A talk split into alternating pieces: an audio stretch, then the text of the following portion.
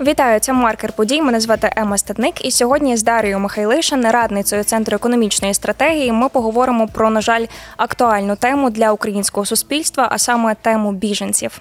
Дарія, вітаю вас. Вітаю. Е, У центрі економічної стратегії порахували, що близько половини українських біженців після закінчення війни можуть залишитися за кордоном. А Наскільки мені відомо, ви є співавторкою цього проєкту. Е, Отже, скільки зараз українців перебувають за кордоном в стані біженців? Станом на кінець червня за кордоном перебувало від 5-6 до 6-7 мільйонів українців. Е, За станом на початок жовтня з того часу виїхало ще близько десь 180 тисяч людей. Тобто зараз ми бачимо десь від 5,8 до 6,9 мільйонів людей є біженцями. Е, Варто зазначити, що далеко не усі українці за кордоном зараз перебувають саме в статусі біженця. Скільки людей, які просто живуть і працюють за кордоном, але е, не взяли у цього відповідного статусу? Е, Ну, ми не робили такі дуже детальні підрахунки на цю тему, але з опитування ми бачимо, що все ж таки переважна більшість людей вони взяли цей статус тимчасового захисту в Євросоюзі або е, відповідний статус в інших країнах. Тобто, все ж таки більшість людей, які виїхали саме після повномасштабного вторгнення, вони використовують цей статус. Я зрозуміла. Скажіть, будь ласка, в яких країнах українців зараз найбільше, і яка взагалі допомога там надається? Тому е, в яких умовах наші українці, в яких країнах перепрошую, наші українці перебувають в найбільш е, комфортних умовах? Ну, якщо не враховувати, звісно, Росію, тому що в Росії, на жаль, хоча б було вивезено багато людей, ми не можемо повноцінно вважати, що це біженці, так тому що багато з них було депортовано насильно.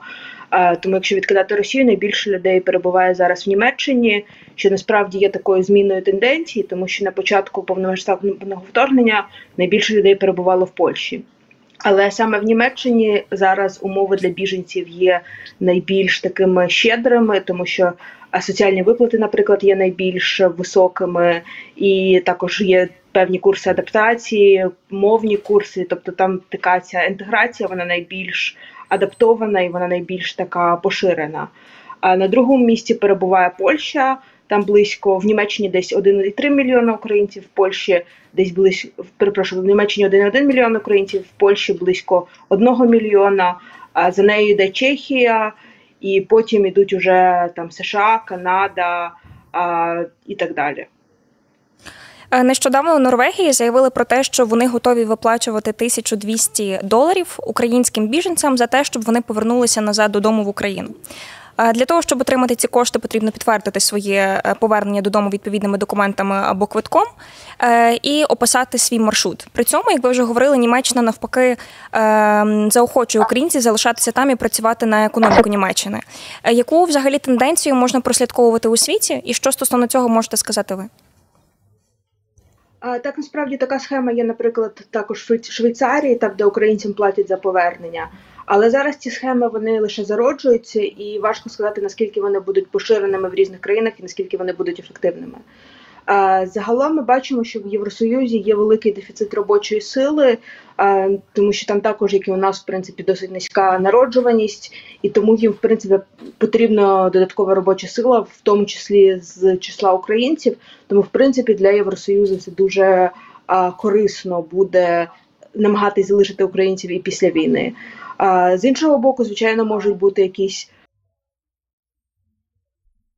популістські е, там політиків намагатись повернути українців е, додому, але це також це якби з їх боку це їм не дуже вигідно, але це там може бути, щоб грати на руку населення. Для України ж навпаки вигідно, щоб набагато якомога більше українців повернулось після війни, тому що це в принципі корисно для розвитку нашої економіки і з нашою демографічною ситуацією. На жаль, неповернення українців після війни буде великою проблемою. А чим зумовлено саме те, що зокрема скандинавські країни так активно хочуть повернути українців додому? Чим ми там е, настільки заважаємо іноземцям? І які наші дії можливо спонукають до таких дій держави? Я б не, не бачила такий тренд, що скандинавські країни е, намагаються повернути, тому що як сказала, іншою країною є, наприклад, Швейцарія, яка не є скандинавською країною. Е, на мою думку, це просто таке співпадіння, що це саме скандинавська країна таку схему ввела, тому що насправді в скандинавських країнах їм також потрібна робоча сила, і е, їм також потрібні українці для того, щоб там працювати. У нас е, без сумніву дуже велика кількість е, класних спеціалістів, українців, які можуть відбудовувати не лише нашу економіку, але й зруйновані будинки від російських ракет. Е, скажіть, будь ласка, що саме Україні як державі потрібно зробити для того, щоб заохотити українців повертатися додому? Тобто, який оцей має бути розроблений план дій для того, щоб українці повернулися додому, де які комфортні умови мають їм створити? Чи це пов'язано якось із із працевлаштуванням, чи можливо з якимись іншими факторами? Для того, щоб ми все-таки повернулися додому і працювали на користь нашої держави? Ну, по-перше, звичайно ж, найбільш важливим фактором це безпековий фактор. А, Тому що в опитуванні, наприклад, яке ми проводили, переважна більшість українців кажуть, що вони е, готові повернутись, коли буде коли закінчиться війна, коли буде не буде ракетних обстрілів в їх регіоні, коли їх регіон буде деокупований і так далі. Тому це звичайно на першому місці, і це якби найбільш важливий. Але крім того, звісно, є і інші фактори. Наприклад, серед економічних факторів на першому місці стоїть можливість знайти добре оплачувану роботу в Україні. І для цього, наприклад, держава може допомагати українцям проходити курси перекваліфікації, щоб власне вони змогли знайти ту роботу, яка буде відповідати ринку праці, і яка буде оплачуватись добре, щоб їм можна було на це жити. І також, звичайно, для тих людей, особливо які виїхали з окупованих регіонів і з регіонів, які були в зоні бойових дій, дуже важливо, щоб пройшла реконструкція цих регіонів, щоб їм власне було де жити, щоб інфраструктура в цих регіонах також працювала, щоб вони могли повертатись в комфортні умови. За кордоном українці без сумніву привертають дуже багато уваги саме до України, коли виходять на різні протести, мітинги і акції. Е, чи показали ми себе за кордоном як така неймовірна нація, як дуже сильна держава, куди після закінчення війни іноземці захочуть вкладати свої інвестиції? Що ви думаєте стосовно цього? Е, так, звичайно, це важливе питання, але на мою думку, це залежить від того від багатьох факторів переважно тривалість війни, безпека цих інвестицій, і власне які гарантії будуть надаватись цим інвесторам щодо того, щоб їх інвестиції були все ж таки. Безпечні, тому що, на жаль, ми бачимо, що у нас досі є війна, досі є ракетні обстріли навіть в безпечніших регіонах. Тому з точки зору інвесторів це може бути не завжди безпечно але тим не менш ми сподіваємося, що це зміниться. А чи покращилось фінансове становище самих українців? Е, тому що за дуже багатьма різними соціологічними опитуваннями е, становище українців до початку повномасштабного вторгнення було доволі плачевним, тому що понад 10% людей не могли е, фінансово потягнути навіть продукти харчування, не говорячи вже про якісь комфортні умови. Що відбувається зараз за кордоном?